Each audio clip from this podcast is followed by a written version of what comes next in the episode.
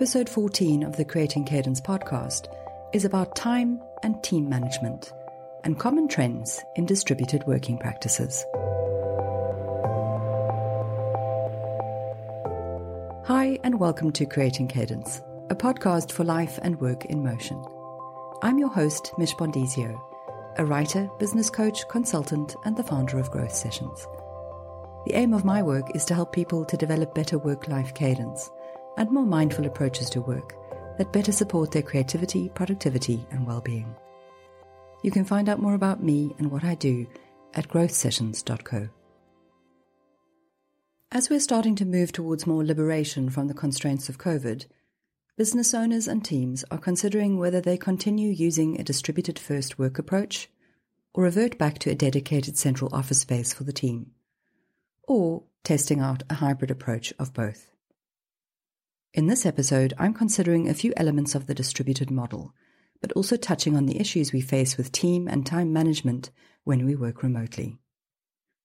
What are the ways that we can improve team cohesion and communication so that distributed working practices support our teams better instead of being an added stress? It boils down to enabling more autonomy for everyone on the team, improving our discipline around how we work, and respecting each other's time and attention more. Obviously, these aspects can be a little more complex than they sound in a single sentence. Our main guide for this episode, whose thoughts and work I'll be sharing and referencing, is a well-known tech industry leader. His name is Matt Mullenweg, the founding developer of WordPress and founder of Automattic, which aside from WordPress also make WooCommerce and a host of other software. Automattic was purposefully created as a fully distributed company because Matt wanted to change the way he and his team worked.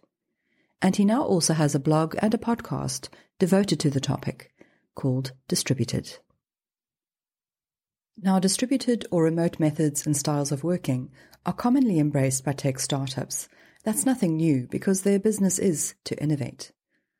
But it's new to many businesses outside of the tech industry. However, just because your business or your company might not be a tech startup doesn't mean that you can't learn from what these companies are doing. There are thoughts, ideas, and elements that I will touch on today which can be adopted by your company too. Just before we dive in, a reminder that I'm recording this at home during lockdown, so you may hear the noise of traffic and my neighbors going about their day.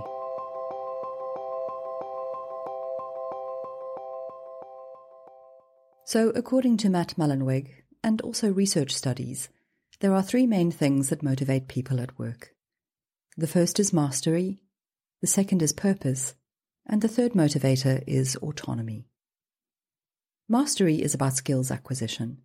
If you're a business owner, you may want to master the art of gaining more income and growing your business. And in order for your team to help you do that, they need to master the skills required to do their job to the best of their ability and to be able to keep learning and improving as they go. So, mastery involves curiosity and a learning mindset. Not everyone you interview for your team will have one, although this is something that can be learned. If you want healthy team dynamics and a team that works well together, it helps if they all have or develop a growth mindset around mastery and the desire to improve. Next, let's look at purpose Having a sense of purpose at work comes from being guided by something that has greater meaning, and by doing work that helps other people beyond just supporting ourselves. In your workplace, your company's purpose can be communicated via your organizational values and principles. They can guide how your team works together. However, for your team to be truly engaged and committed to your values and principles, they also need to be able to identify with your purpose strongly on a personal level. This is all super important, but for this episode, I'm most interested in the third motivator, autonomy, which is about having agency over ourselves and our environment. In the workplace, autonomy refers to our ability to work in a self directed manner.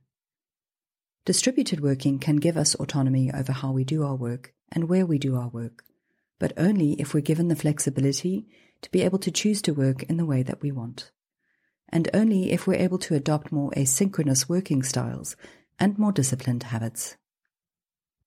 Incidentally, I talk about asynchronous working styles in several of my previous podcast episodes, so if you're new here, Have a listen to a few of them.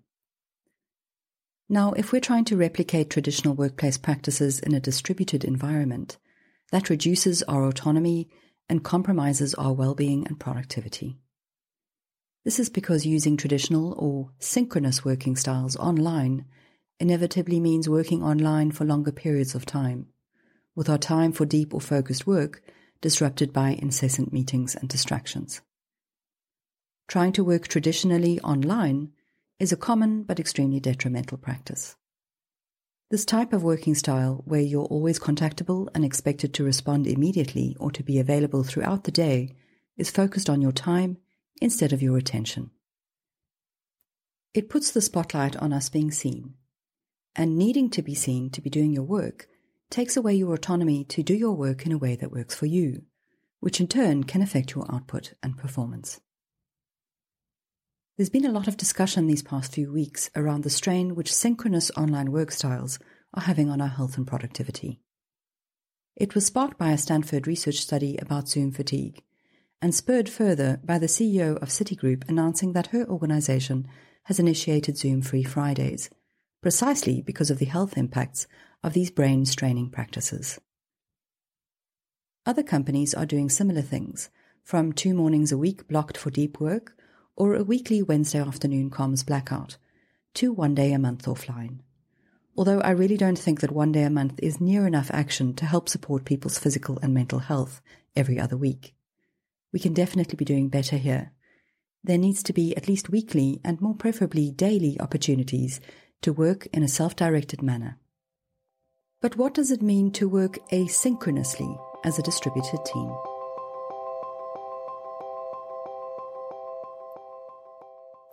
In an engaging little YouTube video about why working from home can be good for business, Matt Mullenweg shares five key aspects that support distributed business practices. The aspect that differs the most from traditional communications practices is that core communication within a distributed team now revolves around online documentation. These are shared documents where people can give considered thought and comment, either in their own time or at a specified meeting time. Using shared documentation as the central point of communication enables even the quieter, more introverted members of your team to actively contribute and share their opinions without being drowned out by the loudest or most opinionated on your team. It gives people time to think about what they want to say around a central document. It also serves as a record of discussion and encourages more focused debate around the points that matter. Writing as opposed to talking becomes the core communication skill here. When you're following this way of working, the actual talking only happens at designated times to succinctly discuss or debate the commentary on those documents. This way of working can guide your real time conversations better and make your actual face to face meetings more productive because your time in them becomes more valued and more respected. It becomes easier to understand the reason for or importance of the meeting and easier to control what is discussed in that meeting. And it eliminates unnecessary meetings or ones that drag on because they are unfocused and unstructured.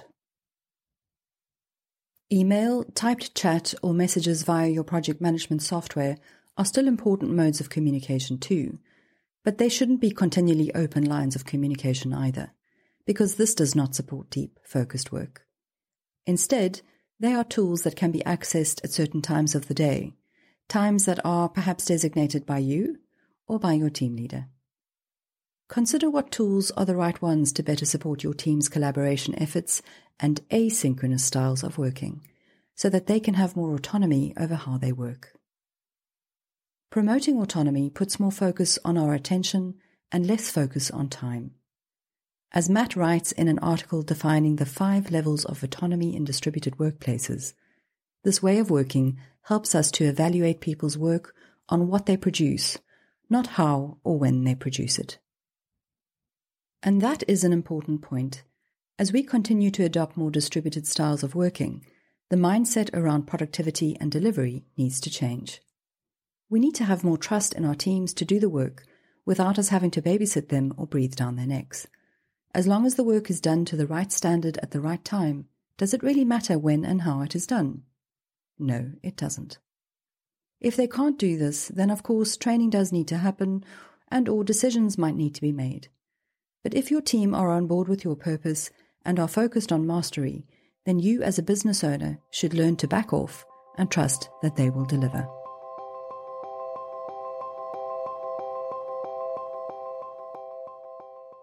Now, I'm fortunate to be able to work remotely and asynchronously by choice. And over this past year, I've been able to hone my intentional productivity practices to support my autonomy in the way I work even more. I get to decide how many Zoom meetings I have in a day, and no one else dictates what goes in my meeting calendar. But I know many people whose time is not their own on the work front, and they are struggling with the countless and relentless Zoom meetings they're having to sit through every day, tethered to their screens. As Jack Dorsey, the CEO of Twitter, mentions in his interview on Matt's distributed podcast, meetings are good when a debate needs to happen, but they force a specific way of working that is synchronous. He references Clay Christensen's Jobs to be Done framework, suggesting that we should analyze the purpose and value of a meeting before we schedule one.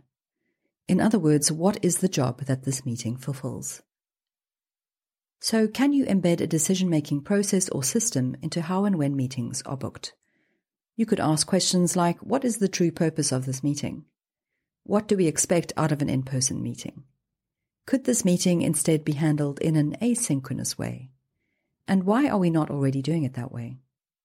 If it's just because you've become so used to scheduling and attending a Zoom meeting, then that's the wrong answer.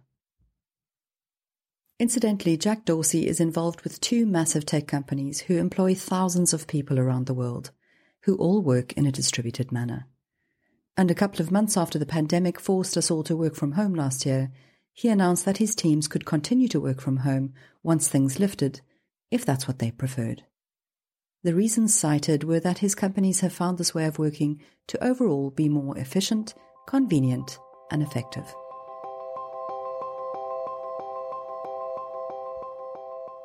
Having autonomy over how you work in a distributed workforce means you don't have to work at home.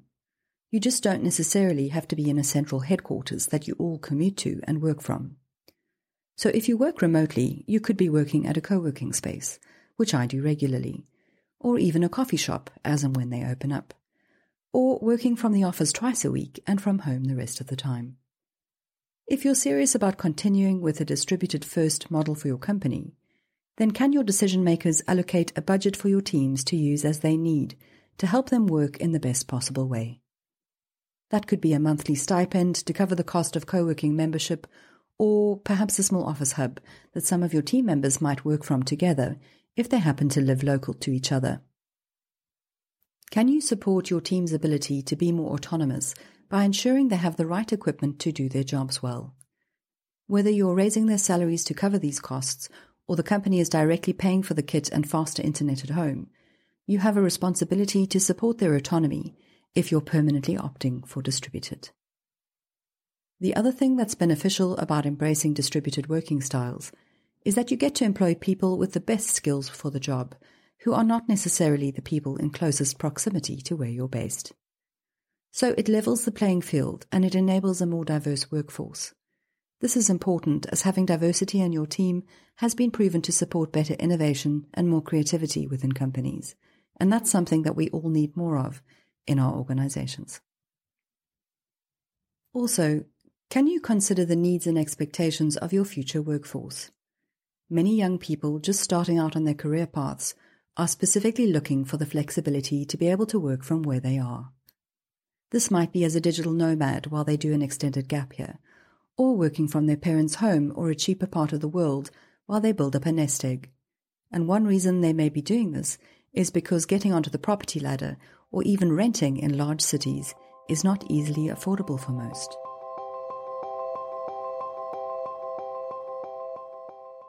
As I mentioned at the start, if you and your organization are contemplating continuing with a distributed first or hybrid working style, then there's three things that you need to consider. Is it enabling the autonomy of your team members, giving them the flexibility to decide how and where they work? Is this way of working supporting a more disciplined approach to work? And are you able to respect each other's time and attention more? so that you can all get on with what needs to be done without adding more stress and strain to our already full and pressured lives. Please don't misunderstand, connection in real life is still very important for building team cohesion and supporting team morale. This type of physical interaction is also essential for our health and well-being. And even with these successful distributed teams that I've mentioned, they do make the effort to provide monthly, quarterly, or annual opportunities for team members to meet up in person. And some people find that they prefer to be in an office environment with other people or perhaps some of the work that needs to be done has to happen at a formal premises. So, to support autonomy within your team, perhaps your company has to cater for both options with a hybrid approach. Either way, hybrid or distributed working has the ability to support better work life cadence. This is because it gives us the opportunity, time, space, and flexibility to be able to develop our mastery, work with more purpose, and create more momentum in all parts of our lives. And for that reason, I'm a huge fan. If you have a question relating to productivity, well-being or remote work, then I'd love to hear from you. Likewise, if you want to share the challenges you're experiencing with your focus, work performance or culture, or even the solutions that you've found to support your work better in current times, then please do write in and I'll discuss it on the podcast you can drop me a line at hello at growthsessions.co. And if you wish to remain anonymous, that's fine. Thanks for listening. Until next time, please take care out there. Be brave, experiment, and keep moving forwards, one step at a time. Bye for now.